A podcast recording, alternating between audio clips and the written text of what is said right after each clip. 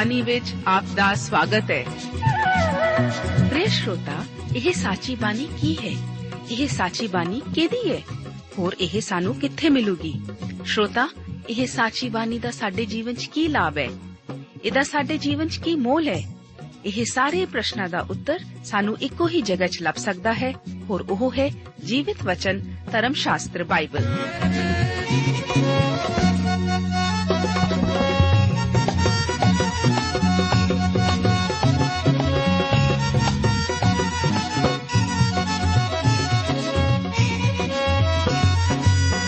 ਧਰਮ ਸ਼ਾਸਤਰ ਬਾਈਬਲ। ਉਹੀ ਜੀਵਿਤ ਵਚਨ ਦਾ ਅਸੀਂ ਇਸ ਕਾਰਜਕ੍ਰਮ ਵਿੱਚ ਅਧਿਐਨ ਕਰਾਂਗੇ।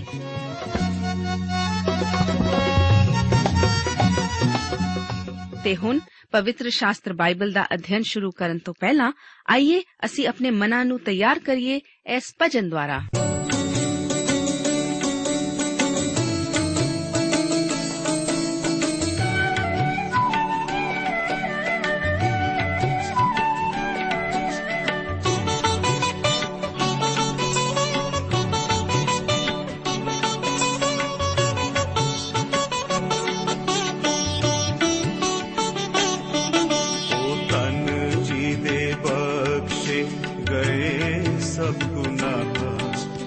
ਤੇ ਢਕੇ ਗਏ ਸਾਰੇ ਔਗੁਣ ਸਦਾ ਉਹ ਤਨ ਜੀ ਦੇ ਬਖਸ਼ੇ ਗਏ ਸਭ ਗੁਨਾਹ ਤੇ ਢਕੇ ਗਏ ਸਾਰੇ ਔਗੁਣ ਸਦਾ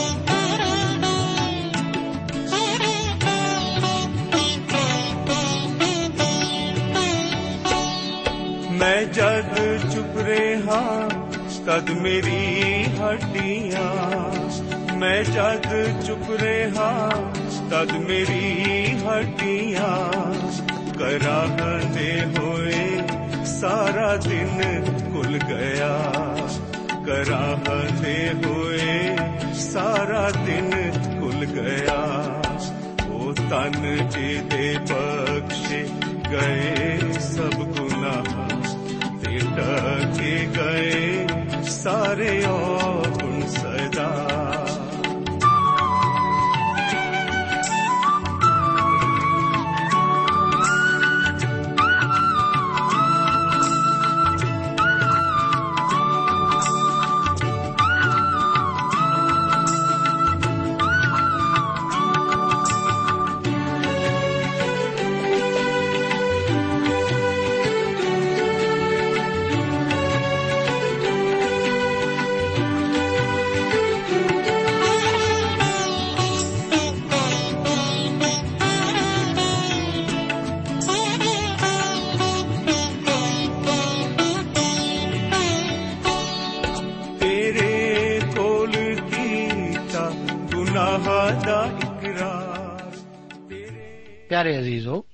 ਇਸ ਬਾਈਬਲ ਅਧਿਨ ਪ੍ਰੋਗਰਾਮ ਵਿੱਚ ਅੱਜ ਅਸੀਂ ਪੁਰਾਣੇ ਨੇਮ ਦੀ ਇੱਕ ਨਵੀਂ ਪੋਥੀ ਦਾ ਅਧਿਐਨ ਕਰਨ ਜਾ ਰਹੇ ਹਾਂ। ਅਸੀਂ ਸ਼ੁਰੂ ਕਰਦੇ ਹਾਂ ਰੂਥ ਦੀ ਪੋਥੀ। ਇਸ ਸ਼ੁਰੂਆਤ ਵਿੱਚ ਇਸ ਪੋਥੀ ਦੀ ਜਾਣ ਪਛਾਣ ਅਤੇ ਰੂਪ ਰੇਖਾ ਦੇ ਅਧਿਐਨ ਦੇ ਨਾਲ-ਨਾਲ ਪਹਿਲਾ ਅਧਿਆਏ ਉਸ ਦੀਆਂ ਪਹਿਲੀਆਂ 6 ਆਇਤਾਂ ਉੱਤੇ ਵੀ ਵਿਚਾਰ ਕੀਤਾ ਜਾਵੇਗਾ। ਰੂਥ ਇੱਕ ਛੋਟੀ ਪਰਦੇਸੀ ਲੜਕੀ ਦੀ ਕਹਾਣੀ ਹੈ। ਜੋ ਇੱਕ ਗੈਰ ਕੌਮ ਅਤੇ ਬੁੱਤ ਪ੍ਰਸਤੀ ਵਿੱਚੋਂ ਮੁਆਬ ਦੇਸ਼ ਵਿੱਚ ਆਈ ਸੀ। ਉਹ ਇੱਕ ਛੇਕੀ ਹੋਈ ਕੌਮ ਦੇ ਲੋਕਾਂ ਵਿੱਚੋਂ ਨਿਕਲ ਕੇ ਇਸਰਾਇਲ ਦੇ ਪਰਮੇਸ਼ਵਰ ਯਹੋਵਾ ਦੇ ਗਿਆਨ ਵਿੱਚ ਆ ਗਈ ਸੀ। ਜਿਵੇਂ ਕਿ ਬਵਾਜ਼ ਨੇ ਆਖਿਆ ਸੀ ਕਿ ਜਿਸ ਦੇ ਪਰਾਂ ਹੇਠਾਂ ਵਿਸ਼ਵਾਸ ਕਰਨ ਨੂੰ ਤੂੰ ਆ ਗਈ ਹੈ। ਇਸ ਪੋਥੀ ਦੇ ਸਿਰਫ 4 ਅਧਿਆਏ ਹੀ ਹਨ, ਪਰ ਇਸ ਦਾ ਸੰਦੇਸ਼ ਬਹੁਤ ਤਾਕਤਵਰ ਹੈ। ਅਸਲ ਵਿੱਚ ਇਸ ਦੇ ਕਈ ਸੰਦੇਸ਼ ਹਨ। ਇਸ ਵਿੱਚ ਇੱਕ ਕੁਲਪਤਰੀ ਦਾ ਜ਼ਿਕਰ ਹੈ, ਜੋ ਕਿ ਪ੍ਰਭੂ ਯੀਸ਼ੂ ਮਸੀਹ ਨਾਲ ਜੁੜਦੀ ਹੈ ਅਤੇ ਇਹ ਉਸ ਦੇ ਦਾਊਦ ਦੀ ਅੰਸ਼ ਵਿੱਚੋਂ ਨਿਕਲਣ ਬਾਰੇ ਦੱਸਦੀ ਹੈ। ਇਸ ਕਰਕੇ ਕਈ ਵਾਰ ਇਸੇ ਨੂੰ ਹੀ ਇਸ ਦਾ ਮੁੱਖ ਉਦੇਸ਼ ਕਿਹਾ ਜਾਂਦਾ ਹੈ।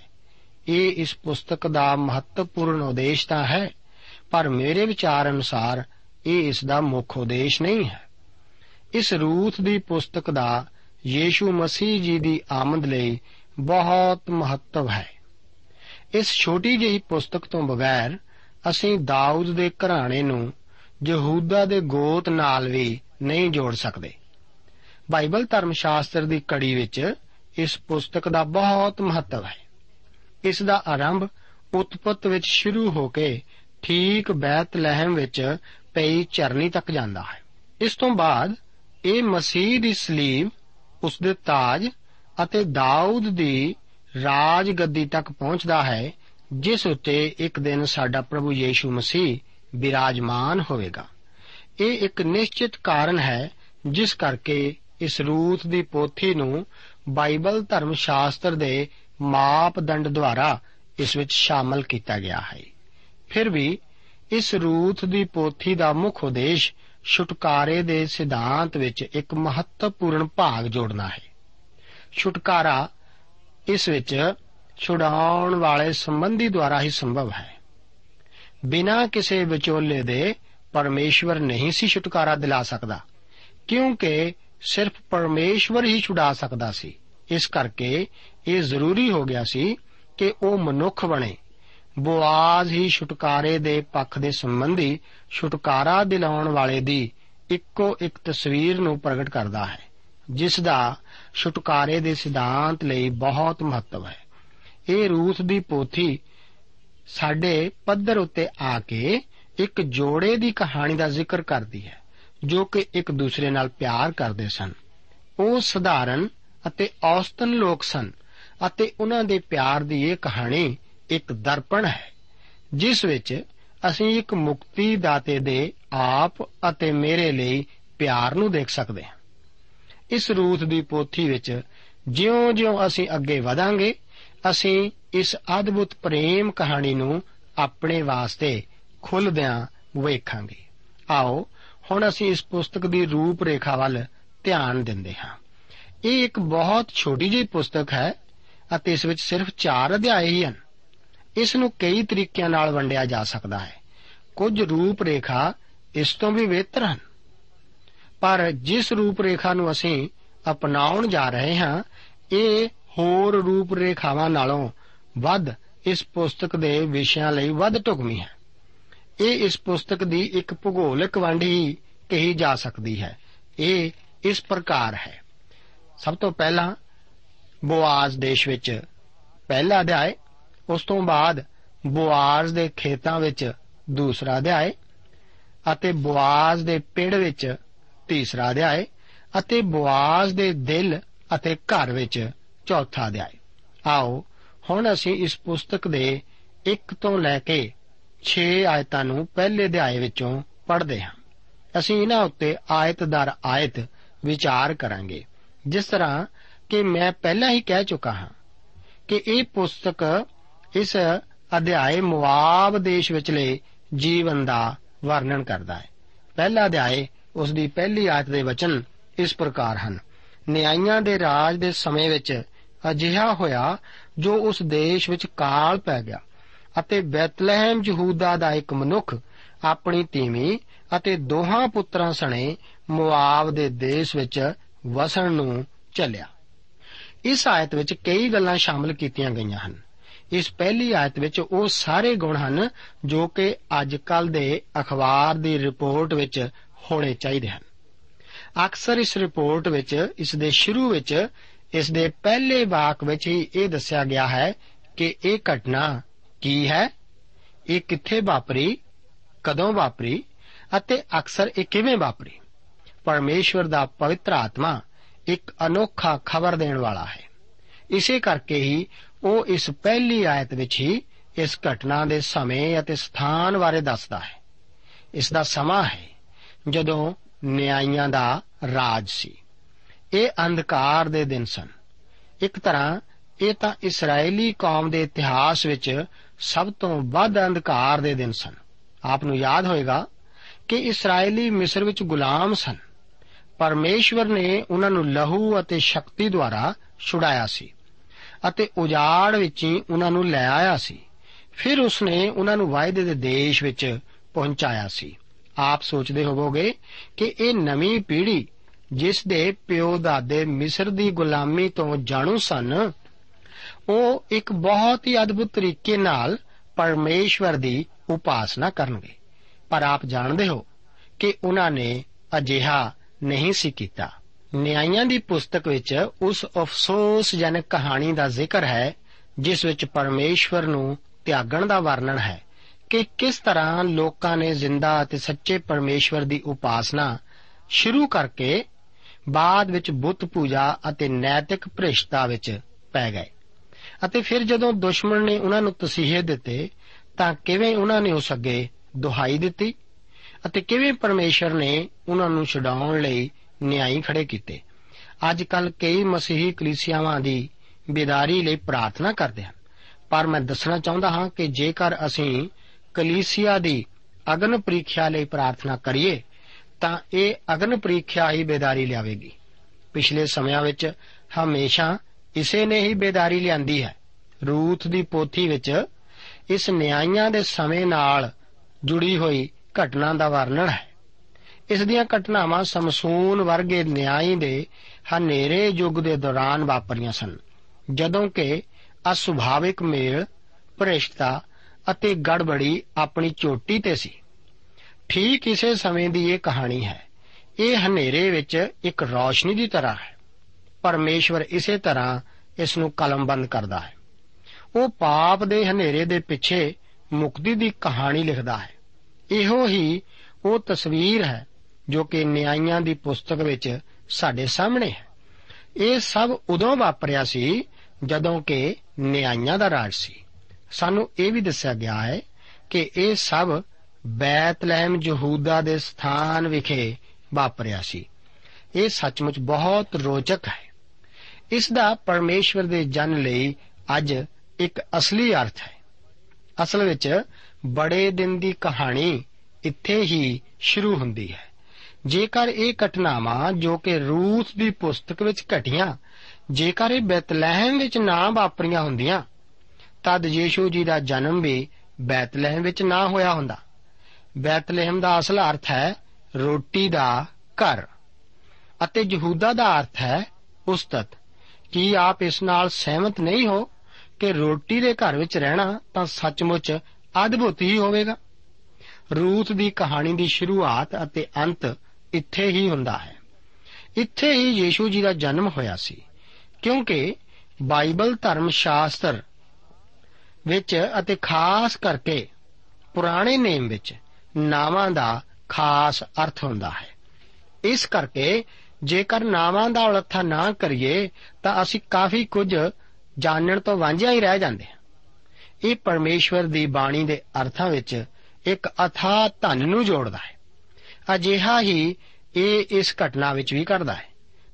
ਹੁਣ ਅਸੀਂ ਕੀ ਦੇਖਦੇ ਹਾਂ ਕਿ ਇੱਕ ਵਿਅਕਤੀ ਜੋ ਕਿ ਰੋਟੀ ਅਤੇ ਉਸਤਤ ਦੇ ਘਰ ਵਿੱਚ ਵਸਦਾ ਹੈ, ਉਹ ਉੱਥੋਂ ਮੁਆਬ ਦੇ ਦੇਸ਼ ਵਿੱਚ ਚਲੇ ਜਾਂਦਾ ਹੈ। ਜਬੂਰ 108 ਤੇ ਉਸ ਦੀ 9 ਆਇਤ ਦੇ ਵਚਨ ਹਨ ਕਿ ਮੁਆਬ ਮੇਰੀ ਚਿਲਮਚੀ ਹੈ। ਇਹ ਵਚਨ ਪਰਮੇਸ਼ਵਰ ਮੁਆਬ ਬਾਰੇ ਆਖਦਾ ਹੈ। ਇਹ ਤਾਂ ਤੁਸ਼ ਲੋਕ ਹੀ ਸਨ। ਪਰਮੇਸ਼ਵਰ ਦੇ ਵਚਨ ਵਿੱਚ ਮੁਆਬ ਦੀ ਕੋਈ ਜ਼ਿਆਦਾ ਸੁਲਾਹਤ ਵੀ ਨਹੀਂ ਹੈ। ਸੋ ਪਰਮੇਸ਼ਵਰ ਮੁਆਬ ਨੂੰ ਆਪਣੇ ਕੂੜੇ ਦਾ ਡਰਮ ਹੀ ਆਖ ਰਿਹਾ ਹੈ। ਗੌਰ ਕਰੋ ਕਿ ਹੁਣ ਇੱਥੇ ਇੱਕ ਪਰਿਵਾਰ ਹੈ। ਇੱਕ ਖਾਸ ਵਿਅਕਤੀ ਉਸ ਦੀ ਪਤਨੀ ਅਤੇ ਦੋ ਪੁੱਤਰ, ਜੋ ਮੁਆਬ ਦੇਸ਼ ਦੇ ਜਾਂਦੇ ਹਨ। ਉਹ ਰੋਟੀ ਅਤੇ ਉਸਤਤ ਦੇ ਘਰ ਨੂੰ ਛੱਡ ਕੇ ਕੂੜੇ ਦੇ ਡਰਮ ਵੱਲ ਜਾਂਦੇ ਹਨ। ਕੀ ਇਹ ਪ੍ਰਭੂ ਯੀਸ਼ੂ ਜੀ ਦੁਆਰਾ ਦੱਸੀ ਉਡਾਊ ਪੁੱਤਰ ਦੇ ਦ੍ਰਿਸ਼ਟਾਂਤ ਵੱਲ ਸਾਨੂੰ ਨਹੀਂ ਲੈ ਜਾਂਦਾ? ਉਹ ਆਪਣੇ ਪਿਤਾ ਦੇ ਭਰਪੂਰੀ ਦੇ ਘਰ ਨੂੰ ਛੱਡ ਕੇ ਪਰਦੇਸ ਵਿੱਚ ਚਲੇ ਜਾਂਦਾ ਹੈ ਜਿੱਤੇ ਉਸ ਨੂੰ ਸੂਰਾਂ ਦੇ ਖਾਣੇ ਨਾਲ ਆਪਣਾ ਪੇਟ ਭਰਨਾ ਪੈਂਦਾ ਹੈ। ਮੇਰੇ ਵਿਚਾਰ ਅਨੁਸਾਰ ਯੀਸ਼ੂ ਜੀ ਦੁਆਰਾ ਦੱਸਿਆ ਕੋਈ ਵੀ ਦ੍ਰਿਸ਼ਟਾਂਤ, ਕੋਈ ਮਨ ਘੜਤ ਕਹਾਣੀ ਨਹੀਂ ਸੀ, ਬਲਕਿ ਇਹ ਸਭ ਸੱਚਮੁੱਚ ਵਾਪਰੀਆਂ ਘਟਨਾਵਾਂ ਹੀ ਸਨ। ਸ਼ਾਇਦ ਉਹਨਾਂ ਦਿਨਾਂ ਵਿੱਚ ਬਹੁਤ ਸਾਰੇ ਇਹੋ ਜਿਹੇ ਪੁੱਤਰ ਸਨ, ਜਿਨ੍ਹਾਂ ਉੱਤੇ ਇਹ ਕਹਾਣੀ ਲਾਗੂ ਹੁੰਦੀ ਸੀ। ਇਹੋ ਕਹਾਣੀ ਅੱਜ ਵੀ ਕਈ ਉਡਾਊ ਪੁੱਤਰਾਂ ਦੀ ਮੁਕਤੀ ਦਾ ਕਾਰਨ ਬਣਦੀ ਜਾ ਰਹੀ ਹੈ। ਪਰ ਇਹ ਕਹਾਣੀ ਤਾਂ ਇੱਕ ਉਡਾਊ ਪਰਿਵਾਰ ਦੀ ਹੈ। ਜਦੋਂ ਉਹਨਾਂ ਦੇ ਦੇਸ਼ ਵਿੱਚ ਅਕਾਲ ਪਿਆ ਤਾਂ ਉਹ ਉੱਥੋਂ ਚਲੇ ਗਏ। ਉਹ ਡਰਦੇ ਸਨ। ਜੀ ਹਾਂ, ਉਹਨਾਂ ਦਾ ਪਿਤਾ ਅਬਰਾਹਮ ਵੀ ਉਸੇ ਦੇਸ਼ ਵਿੱਚ ਉਸ ਦੇ ਜੀਵਨ ਦੌਰਾਨ ਅਕਾਲ ਦੇ ਡਰ ਦੇ ਮਾਰੇ ਮਿਸਰ ਨੂੰ ਚਲੇ ਗਿਆ ਸੀ। ਹੁਣ ਇਹ ਇੱਕ ਹੋਰ ਕਾਲ ਆ ਪਿਆ ਸੀ। ਇਹ ਉਹਨਾਂ 13 ਕਾਲਾਂ ਵਿੱਚੋਂ ਇੱਕ ਹੈ, ਜਿਨ੍ਹਾਂ ਦਾ ਵਰਣਨ ਬਾਈਬਲ ਧਰਮ ਸ਼ਾਸਤਰ ਵਿੱਚ ਕੀਤਾ ਗਿਆ ਹੈ। ਹਰ ਕਾਲ ਨੂੰ ਬਾਈਬਲ ਧਰਮ ਸ਼ਾਸਤਰ ਵਿੱਚ ਪਰਮੇਸ਼ਰ ਵੱਲੋਂ ਭੇਜੀ ਸਜ਼ਾ ਹੀ ਦੱਸਿਆ ਗਿਆ ਹੈ। ਇਹ ਇਸ ਘਟਨਾ ਦੇ ਸਮੇਂ ਦੇ ਸਭ ਤੋਂ ਵੱਧ ਹਨੇਰੇ ਦੇ ਦਿਨ ਹੀ ਸਨ। ਉਹਨੂੰ ਵਿਸ਼ਵਾਸ ਨਹੀਂ ਸੀ ਕਿ ਪਰਮੇਸ਼ਵਰ ਰੋਟੀ ਅਤੇ ਉਸਤਤ ਦੇ ਘਰ ਵਿੱਚ ਉਹਨਾਂ ਦੀ ਦੇਖਭਾਲ ਕਰ ਸਕਦਾ ਸੀ। ਇਸੇ ਕਰਕੇ ਉਹ ਮੁਆਬ ਦੇਸ਼ ਨੂੰ ਚਲੇ ਗਏ ਸਨ। ਦੋ ਆਇਤ ਵਿੱਚ ਦੇਖੋ ਕਿ ਇਹ ਪਰਿਵਾਰ ਕਿੰਨਾ ਰੋਚਕ ਹੈ। ਇੱਥੇ ਦੱਸਿਆ ਗਿਆ ਹੈ, ਉਸ ਮਨੁੱਖ ਦਾ ਨਾਮ ਅਲੀ ਮਲਕ ਅਤੇ ਉਸ ਦੀ ਤੀਮੀ ਦਾ ਨਾਮ ਨਾਓਮੀ ਸੀ ਔਰ ਉਹਦੇ ਪੁੱਤਰਾਂ ਦੇ ਨਾਮ ਮਹਿਲੋਨ ਅਤੇ ਕਿਲਿਓਨ ਸਨ। ਇਹ ਬੈਤਲਹਿਮ ਯਹੂਦਾ ਦੇ ਇਫਰਾਤੀ ਸਨ। ਸੋ ਉਹ ਮੁਆਬ ਦੇ ਦੇਸ਼ ਵਿੱਚ ਆਣ ਕੇ ਉੱਥੇ ਰਹੇ। ਇਸ ਮਨੁੱਖ ਦਾ ਨਾਮ ਅਲੀ ਮਲਕ ਹੈ, ਜਿਸ ਦਾ ਅਰਥ ਹੈ ਕਿ ਮੇਰਾ ਪਰਮੇਸ਼ਵਰ ਮੇਰਾ ਰਾਜਾ ਹੈ। ਇਹ ਨਾਮ ਤਾਂ ਬਹੁਤ ਹੀ ਅਨੋਖਾ ਹੈ। ਕੀ ਇਹ ਅਜਿਹਾ ਨਹੀਂ ਹੈ? ਉਸ ਦਾ ਨਾਮ ਤਾਂ ਆਪਣੇ ਆਪ ਵਿੱਚ ਹੀ ਇੱਕ ਗਵਾਹੀ ਹੈ। ਪਰ ਇਹ ਨਾਮ ਸਦਾ ਕੇ ਮੁਆਬ ਦੇ ਦੇਸ਼ ਨੂੰ ਜਾਣਾ ਤਾਂ ਬਹੁਤ ਬੁਰਾਈ ਹੈ। ਉਹ ਇਸ ਤਰ੍ਹਾਂ ਦੇ ਕੰਮ ਨਹੀਂ ਕਰਦਾ ਜਿਨ੍ਹਾਂ ਤੋਂ ਇਹ ਜ਼ਾਹਿਰ ਹੁੰਦਾ ਹੋਵੇ ਕਿ ਪਰਮੇਸ਼ਵਰ ਸੱਚਮੁੱਚ ਉਸ ਦਾ ਰਾਜਾ ਹੈ। ਉਸ ਦੀ ਪਤਨੀ ਦਾ ਨਾਮ ਨਾਓਮੀ ਹੈ। ਉਹਦੇ ਨਾਂ ਦਾ ਅਰਥ ਹੈ ਮਨ ਭਾਉ ਜਾਂ ਆਨੰਦ। ਉਹ ਇੱਕ ਅਦਭੁਤ ਸ਼ਖਸੀਅਤ ਦੀ ਮਾਲਕ ਸੀ। ਕਈ ਲੋਕ ਤਾਂ ਸ਼ਿਕਾਇਤਾਂ ਹੀ ਕਰਦੇ ਰਹਿੰਦੇ ਹਨ, ਪਰ ਉਹ ਇਸ ਤਰ੍ਹਾਂ ਦੀ ਔਰਤ ਨਹੀਂ ਸੀ। ਉਹਨਾਂ ਦੇ ਦੋ ਪੁੱਤਰ ਸਨ, ਜਿਨ੍ਹਾਂ ਦੇ ਨਾਮ ਮਹਿਲੋਨ ਅਤੇ ਕਿਲਿਓਨ ਸਨ। ਇਸ ਕਹਾਣੀ ਵਿੱਚ ਸਾਨੂੰ ਦੱਸਿਆ ਗਿਆ ਹੈ ਕਿ ਨਾਓਮੀ ਅਤੇ ਉਸ ਦਾ ਪਤੀ ਬੈਤਲਹਿਮ ਯਹੂਦਾ ਦੇ ਇਫਰਾਤੀ ਸਨ। ਵਚਨ ਦੱਸਦਾ ਹੈ ਕਿ ਉਹ ਮੁਆਬ ਦੇ ਦੇਸ਼ ਵਿੱਚ ਆ ਕੇ ਉੱਥੇ ਰਹੇ। ਇਸ ਤਰ੍ਹਾਂ ਇਹ ਉੱਥੇ ਸਿਰਫ ਘੁੰਮਣ ਫਿਰਨ ਨੂੰ ਹੀ ਨਹੀਂ ਸੀ ਗਏ, ਪਰ ਉਹਨਾਂ ਨੇ ਤਾਂ ਉੱਥੇ ਆਪਣਾ ਘਰ ਹੀ ਬਣਾ ਲਿਆ ਸੀ। ਉਡਾਊ ਪੁੱਤਰ ਭਾਵੇਂ ਸੂਰਾ ਨਾਲ ਰਹਿਣ ਲੱਗ ਪਿਆ ਸੀ, ਪਰ ਉਹ ਉੱਠ ਕੇ ਆਪਣੇ ਪਿਤਾ ਦੇ ਘਰ ਨੂੰ ਜਾਵੇਗਾ। ਪਰ ਇਹ ਪਰਿਵਾਰ ਬਦਕਿਸਮਤੀ ਨਾਲ ਮੁਆਬ ਵਿੱਚ ਬਹੁਤ ਲੰਬੇ ਅਰਸੇ ਤੱਕ ਰਿਹਾ ਸੀ। ਕੀ ਆਪ ਜਾਣਦੇ ਹੋ ਕਿ ਇੱਕ ਮਸੀਹੀ ਪਰਿਵਾਰ ਜਾਂ ਪਰਮੇਸ਼ਵਰ ਦੇ ਜਨ ਨਾਲ ਕੀ ਵਾਪਰਦਾ ਹੈ ਜਦੋਂ ਕਿ ਦੂਰ ਦੇਸ਼ ਨੂੰ ਉਹ ਚਲੇ ਜਾਂਦਾ ਹੈ? ਉਹ ਉਸ ਦੇਸ਼, ਦੂਰ ਦੇਸ਼ ਵਿੱਚ ਕੋਰੜੇ ਹੀ ਖਾਂਦਾ ਹੈ। ਪਰ ਜਦੋਂ ਉਹ ਵਾਪਸ ਆ ਜਾਣ, ਤਦ ਪਿਤਾ ਉਹਨਾਂ ਨੂੰ ਕੋਰੜੇ ਨਹੀਂ ਮਾਰਦਾ। ਕਈ ਮਸੀਹੀ ਅੱਜ ਪਰਮੇਸ਼ਵਰ ਨੂੰ ਬਹੁਤ ਸਖਤ ਦਿਲ ਪਿਤਾ ਹੀ ਸਮਝਦੇ ਹਨ। ਉਹ ਸੋਚਦੇ ਹਨ ਕਿ ਜੇਕਰ ਉਹ ਵਾਪਸ ਪਿਤਾ ਕੋਲ ਜਾਣ, ਤਾਂ ਪਿਤਾ ਉਹਨਾਂ ਨੂੰ ਕਬੂਲ ਨਹੀਂ ਕਰੇਗਾ, ਪਰ ਦੋਸਤ ਪਿਤਾ ਅਜਿਹਾ ਨਹੀਂ ਕਰੇਗਾ। ਉਹ ਆਪ ਨੂੰ ਸਜ਼ਾ ਨਹੀਂ ਦੇਵੇਗਾ। ਸਜ਼ਾ ਤਾਂ ਆਪ ਨੂੰ ਦੂਰ ਦੇਸ਼ ਵਿੱਚ ਹੀ ਮਿਲੇਗੀ। ਇਸ ਪਰਿਵਾਰ ਨਾਲ ਵੀ ਅਜਿਹਾ ਹੀ ਹੋਣ ਜਾ ਰਿਹਾ ਹੈ। ਮੇਰਾ ਵਿਚਾਰ ਹੈ ਕਿ ਉਹ ਇੱਕ ਨੇਕ ਪਰਿਵਾਰ ਸਨ। ਉਸ ਦਾ ਮੁਖੀਆ ਮੇਰਾ ਪਰਮੇਸ਼ਰ ਮੇਰਾ ਰਾਜਾ ਹੈ। ਆਨੰਦ ਜਾਂ ਮਨ ਭਾਉ ਉਸ ਦੀ ਮਾਤਾ ਤੇ ਪਤਨੀ ਹੈ। ਇਸ ਤੋਂ ਛੁੱਟ ਦੋ ਬਿਮਾਰ ਪੁੱਤਰ ਇਸ ਪਰਿਵਾਰ ਵਿੱਚ ਸਨ। ਉਸ ਮੁਆਬ ਦੇਸ਼ ਨੂੰ ਉਹ ਚਲੇ ਜਾਂਦੇ ਹਨ ਅਤੇ ਕੂੜੇ ਦੇ ਡਰਮ ਵਿੱਚੋਂ ਖਾਂਦੇ ਹਨ ਅਤੇ ਉੱਥੇ ਵਸ ਜਾਂਦੇ ਹਨ। ਤਿੰਨ ਆਇਤ ਵਿੱਚ ਦੇਖੋ ਕਿ ਅੱਗੇ ਕੀ ਵਾਪਰਦਾ ਹੈ। ਇੱਥੇ ਲਿਖਿਆ ਹੈ ਕਿ ਨਾਓਮੀ ਦਾ ਪਤੀ ਅਲੀ ਮਲਕ ਮਰ ਗਿਆ ਅਤੇ ਉਹ ਔਰ ਉਹਦੇ ਦੋਵੇਂ ਪੁੱਤਰ ਰਹਿ ਗਏ। ਅਸੀਂ ਦੇਖਦੇ ਹਾਂ। ਮੈਂ ਪਹਿਲਾਂ ਹੀ ਆਪ ਨੂੰ ਦੱਸ ਦਿੱਤਾ ਹੈ ਕਿ ਦੂਰ ਦੇਸ਼ ਵਿੱਚ ਉਹਨਾਂ ਉੱਤੇ ਮੁਸੀਬਤ ਆਏਗੀ ਅਤੇ ਇਹ ਇੰਜ ਹੀ ਹੋਇਆ ਸੀ। ਪਹਿਲਾ ਯੋਹੰਨਾ 5 ਅਧਿਆਇ ਉਸ ਦੀ 16 ਆਇਤ ਦੇ ਵਚਨ ਹਨ, ਇਹੋ ਜਿਹਾ ਇੱਕ ਪਾਪ ਹੈ ਜਿਹੜਾ ਮੌਤ ਦਾ ਕਾਰਨ ਹੈ। ਹਨਾਨੀਆਂ ਅਤੇ ਸਫੀਰਾ ਲਈ ਇਹ ਪਵਿੱਤਰ ਆਤਮਾ ਅੱਗੇ ਝੂਠ ਬੋਲਣਾ ਸੀ। ਮੈਂ ਨਹੀਂ ਸੋਚਦਾ ਕਿ ਅੱਜ ਵੀ ਅਜਿਹਾ ਹੀ ਹੈ। ਨਹੀਂ ਤਾਂ ਅਸੀਂ ਕ੍ਰਿਸਿਆਵਾਂ ਵਿੱਚ ਜਨਾਜੇ ਦੀ ਸੇਵਾ ਵਿੱਚ ਹੀ ਸਭ ਜੁਟੇ ਹੁੰਦੇ। ਪਰ ਜਦੋਂ ਵੀ ਅਸੀਂ ਪਰਮੇਸ਼ਰ ਤੋਂ ਦੂਰ ਜਾਂਦੇ ਹਾਂ, ਉਦੋਂ ਹੀ ਮੁਸੀਬਤਾਂ ਆਉਂਦੀਆਂ ਹਨ। ਪਤੀ ਮਰ ਜਾਂਦਾ ਹੈ। ਚਾਰ ਆਇਤ ਦੇ ਵਚਨ ਇਸ ਪ੍ਰਕਾਰ ਹਨ। ਉਹਨਾਂ ਦੋਹਾਂ ਨੇ ਮੁਆਬ ਦੀਆਂ ਤੀਵੀਆਂ ਵਿੱਚੋਂ ਬਹੁਟੀਆਂ ਵਿਆਹੀਆਂ। ਇੱਕ ਦਾ ਨਾਮ ਔਰਪਾ ਤੇ ਦੂਜੀ ਦਾ ਨਾਮ ਰੂਤ ਸੀ ਅਤੇ ਉਹ 10 ਕੁ ਵਰੇ ਉੱਥੇ ਰਹੇ। ਉੱਥੋਂ ਦੀਆਂ ਔਰਤਾਂ ਨਾਲ ਵਿਆਹ ਕਰਨਾ ਤਾਂ ਮੂਸਾ ਦੀ ਵਿਵਸਥਾ ਨੂੰ ਤੋੜਨਾ ਹੀ ਸੀ। ਉਹ ਪਰਮੇਸ਼ਰ ਦੀ ਸੰਗਤੀ ਤੋਂ ਦੂਰ ਹੋ ਕੇ ਦੂਰ ਦੇਸ਼ ਗਏ। ਫਿਰ ਆਪਣੇ ਵਿਸ਼ਵਾਸ ਤੋਂ ਫਿਰ ਗਏ। ਇਹ ਤਾਂ ਪਾਪ ਜਾਰੀ ਰੱਖ ਕੇ ਇਸ ਵਿੱਚ ਹੋਰ ਵੀ ਵਧਣਾ ਹੀ ਹੈ। ਉਹਨਾਂ ਨੇ ਠੀਕ ਇਹੀ ਤਾਂ ਕੀਤਾ ਸੀ। ਆਰਪਾ ਦਾ ਅਰਥ ਹੈ ਹਿਰਨ, ਜੋ ਕਿ ਐਥਲੀਟ ਦੀ ਕਿਸਮ ਦੀ ਸੀ। ਮੈਂ ਨਹੀਂ ਜਾਣਦਾ ਕਿ ਉਸਨੇ ਕਿਉਂ ਉਸ ਬਿਮਾਰ ਲੜਕੇ ਨਾਲ ਵਿਆਹ ਕੀਤਾ। ਇਸ ਤੋਂ ਬਾਅਦ ਅਸੀਂ ਰੂਥ ਬਾਰੇ ਪੜ੍ਹਦੇ ਹਾਂ। ਜਿਸ ਦੇ ਨਾਂ ਦੇ 10 ਵੱਖ-ਵੱਖ ਅਰਥ ਦੱਸੇ ਜਾ ਸਕਦੇ ਹਨ। ਉਸ ਦਾ ਅਰਥ ਹੈ ਸੁੰਦਰਤਾ, ਭਾਵ, ਸ਼ਖਸੀਅਤ। ਉਸ ਦਾ ਆਚਰਣ ਇਹੋ ਜਿਹਾ ਹੀ ਸੀ। ਇਸ ਦਾ ਅਰਥ ਹੈ ਕਿ ਯੀਸ਼ੂ ਮਸੀਹ ਦੀ ਸ਼ਖਸੀਅਤ ਵਿੱਚ ਉਸ ਦੀਆਂ ਨਸਾਂ ਵਿੱਚ ਰੂਥ ਦਾ ਲਹੂ ਦੌਰਾ ਕਰ ਰਿਹਾ ਸੀ। ਉਸ ਨੇ ਮੁਆਬ ਵਿੱਚ ਮਹਿਲੋਨ ਨਾਲ ਪਿਆਰ ਕੀਤਾ ਸੀ। ਭਾਵੇਂ ਇਸ ਸਮੇਂ ਉਸ ਦੇ ਇਸ ਬਿਮਾਰ ਲੜਕੇ ਨਾਲ ਵਿਆਹ ਕਰਨ ਦੇ ਕਾਰਨ ਨੂੰ ਜਾਣਨਾ ਮੁਸ਼ਕਲ ਹੈ। ਪਰ ਬਾਅਦ ਵਿੱਚ ਅਸੀਂ ਇਸ ਨੂੰ ਜ਼ਰੂਰ ਜਾਣ ਲਵਾਂਗੇ। ਹੁਣ ਇਸ ਦੂਰ ਦੇਸ਼ ਵਿੱਚ ਵਸੇ ਪਰਿਵਾਰ ਉੱਤੇ ਮੁਸੀਬਤ ਆ ਪੈਂਦੀ ਹੈ। ਪਰ ਇਸ ਤੋਂ ਵੱਧ ਕੇ ਹੋਰ ਮੁਸੀਬਤ ਇਹ ਮਾਤਾ ਅਤੇ ਪਤਨੀ ਉੱਤੇ ਆਉਣ ਵਾਲੀ ਹੀ ਸੀ ਹੈ। ਉਸ ਨੇ ਆਪਣਾ ਪਤੀ ਗਵਾ ਲਿਆ ਅਤੇ ਹੁਣ ਉਸ ਦੇ ਦੋ ਪੁੱਤਰਾਂ ਮੁਆਬ ਦੀਆਂ ਧੀਆਂ ਨੂੰ ਵਿਆਹ ਲਿਆ ਹੈ। ਪੰਜ ਆਇਤ ਦੇ ਵਚਨ ਇਸ ਪ੍ਰਕਾਰ ਹਨ। ਇਹਦੇ ਪਿੱਛੋਂ ਮਹਿਲੋਨ ਅਤੇ ਕਿਲਿਓਨ ਦੋਵੇਂ ਮਰ ਗਏ ਅਤੇ ਦੋ, ਉਹ ਤੀਵੀਂ ਆਪਣੇ ਦੋਹਾਂ ਪੁੱਤਰਾਂ ਅਤੇ ਪਤੀ ਕੋਲੋਂ ਇਕੱਲੀ ਛੱਡੀ ਗਈ। ਅਸੀਂ ਦੇਖਦੇ ਹਾਂ ਕਿ ਅਸੀਂ ਇਹੋ ਹੀ ਅੰਦਾਜ਼ਾ ਲਗਾ ਰਹੇ ਸੀ। ਜਲਦੀ ਇਹ ਦੋਵੇਂ ਬਿਮਾਰ ਲੜਕੇ ਵੀ ਮਰ ਗਏ।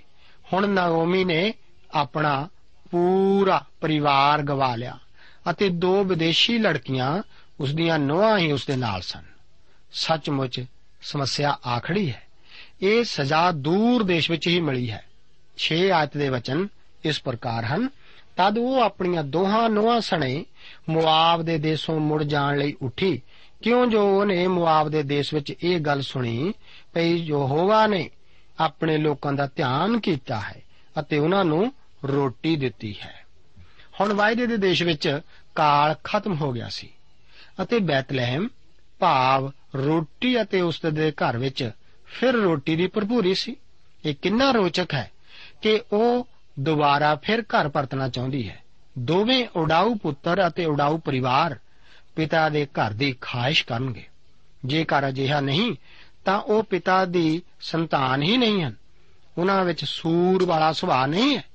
ਉਹ ਤਾਂ ਇਹੀ ਆਖੇਗਾ ਕਿ ਮੈਂ ਤਾਂ ਉੱਠ ਕੇ ਪਿਤਾ ਦੇ ਘਰ ਨੂੰ ਜਾਵਾਂਗਾ। ਦੂਸਰਾ ਪਾਤਰਸ 2 ਅਧਿਆਏ, ਉਸ ਦੀ 22 ਆਇਤ ਵਿੱਚ ਉਡਾਊ ਸੂਰ ਦਾ ਦ੍ਰਿਸ਼ਟਾਂਤ ਹੈ। ਉੱਥੇ ਲਿਖਿਆ ਹੈ ਕਿ ਨਲਾਈ ਹੋਈ ਸੂਰਨੀ ਚਿੱਕੜ ਵਿੱਚ ਲੇਟਣ ਨੂੰ ਮੁੜ ਗਈ। ਪਰ ਦੋਸਤੋ, ਇੱਕ ਉਡਾਊ ਪੁੱਤਰ ਹਮੇਸ਼ਾ ਆਪਣੇ ਪਿਤਾ ਦੇ ਘਰ ਹੀ ਜਾਵੇਗਾ। ਆਪ ਉਸ ਉੱਤੇ ਭਰੋਸਾ ਕਰ ਸਕਦੇ ਹੋ, ਪਰ ਅੱਜ ਕੱਲ ਇਸ ਦੇ ਉਲਟ ਹੈ। ਉਡਾਊ ਪੁੱਤਰ ਸੂਰਾਂ ਦੇ ਘਰ ਨੂੰ ਅਤੇ ਉਡਾਊ ਸੂਰ ਪਿਤਾ ਦੇ ਘਰ ਨੂੰ ਜਾ ਰਹੇ ਹਨ। ਜਿੱਥੇ ਕਿ ਦੋਹਾਂ ਨੂੰ ਨਹੀਂ ਹੋਣਾ ਚਾਹੀਦਾ। ਕਈ ਵਾਰ ਉਹ ਕਲੀਸਿਆ ਵਿੱਚ ਆ ਕੇ ਵੀ ਮੁਸੀਬਤਾਂ ਹੀ ਖੜੀਆਂ ਕਰਦੇ ਹਨ। ਇੱਕ ਸੂਰ ਦੀ ਤਰ੍ਹਾਂ ਹੀ ਉਹ ਪਿਤਾ ਦੇ ਘਰ ਆਉਂਦੇ ਹਨ। ਉਹ ਕਲੀਸਿਆ ਵਿੱਚ ਸਮੱਸਿਆਵਾਂ ਹੀ ਖੜੀਆਂ ਕਰਦੇ ਹਨ। ਉਹ ਆਖਰ ਕਾਰ ਸੂਰਾਂ ਦੇ ਵਾੜੇ ਵਿੱਚ ਹੀ ਜਾਣਗੇ। ਆਪ ਧੀਰਜ ਧਰ ਕੇ ਦੇਖਦੇ ਰਹੋ। ਪਰ ਅਸਲੇ ਵਿੱਚ ਅਸੀਂ ਦੇਖਾਂਗੇ ਕਿ ਅੰਤ ਵਿੱਚ ਇਹ ਪਰਿਵਾਰ ਆਪਣੇ ਘਰ ਗਿਆ। ਨਾਓਮੀ ਆਖਦੀ ਹੈ, ਮੈਂ ਬੈਤਲਹਿਮ ਯਹੂਦਾ ਨੂੰ ਜਾ ਰਹੀ ਹਾਂ।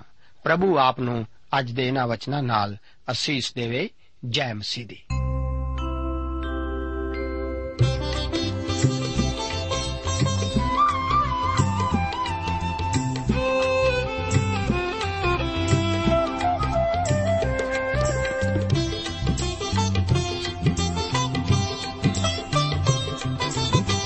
गौ सना तुसी रब दी।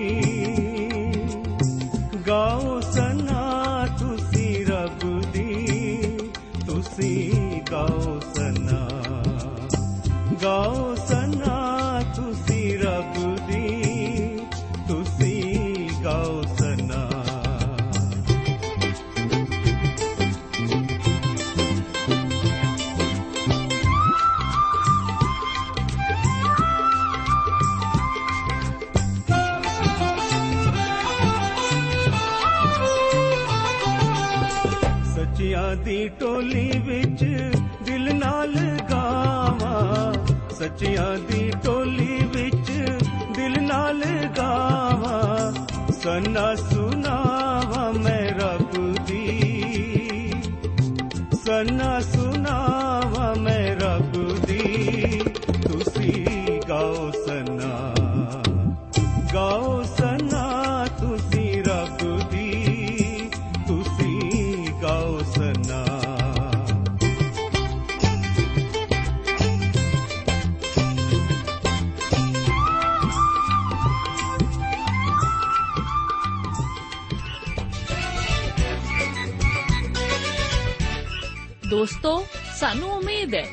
ਇਹ ਕਾਰਜਕ੍ਰਮ ਤੁਹਾਨੂੰ ਪਸੰਦ ਆਇਆ ਹੋਵੇਗਾ। ਤੇ ਇਹ ਕਾਰਜਕ੍ਰਮ ਸੁਣ ਕੇ ਤੁਹਾਨੂੰ ਬਰਕਤਾਂ ਮਿਲੀਆਂ ਹੋਣਗੀਆਂ। ਜੇ ਤੁਸੀਂ ਇਹ ਕਾਰਜਕ੍ਰਮ ਦੇ ਬਾਰੇ ਕੁਝ ਪੁੱਛਣਾ ਚਾਹੁੰਦੇ ਹੋ, ਤੇ ਸਾਨੂੰ ਇਸ ਪਤੇ ਤੇ ਲਿਖੋ। ਪ੍ਰੋਗਰਾਮ ਸੱਚੀ ਬਾਣੀ, post box number 1715 sector 36 Chandigarh 160036 ਪਤਾ ਇੱਕ ਵਾਰ ਫੇਰ ਸੁਣ ਲਓ। ਪ੍ਰੋਗਰਾਮ ਸੱਚੀ ਬਾਣੀ post box number 1715 sector 36 Chandigarh 160036 ਸਾਡਾ ਈਮੇਲ ਪਤਾ ਹੈ punjabi ttb at twr.in ਪਤਾ ਇੱਕ ਵਾਰ ਫੇਰ ਸੁਣ ਲਓ। punjabi ttb at twr.in ਹੁਣ ਸਾਡੇ ਪ੍ਰੋਗਰਾਮ ਦਾ ਸਮੇਂ ਸਮਾਪਤ ਹੁੰਦਾ ਹੈ। ਉਮੀਦ ਹੈ ਅਗਲੇ ਪ੍ਰੋਗਰਾਮ ਵਿੱਚ ਤੁਹਾਡੇ ਨਾਲ ਫੇਰ ਪੇਂਟ ਹੋਏਗੀ। ਰੱਬ ਤੁਹਾਨੂੰ ਬਰਕਤ ਦੇ।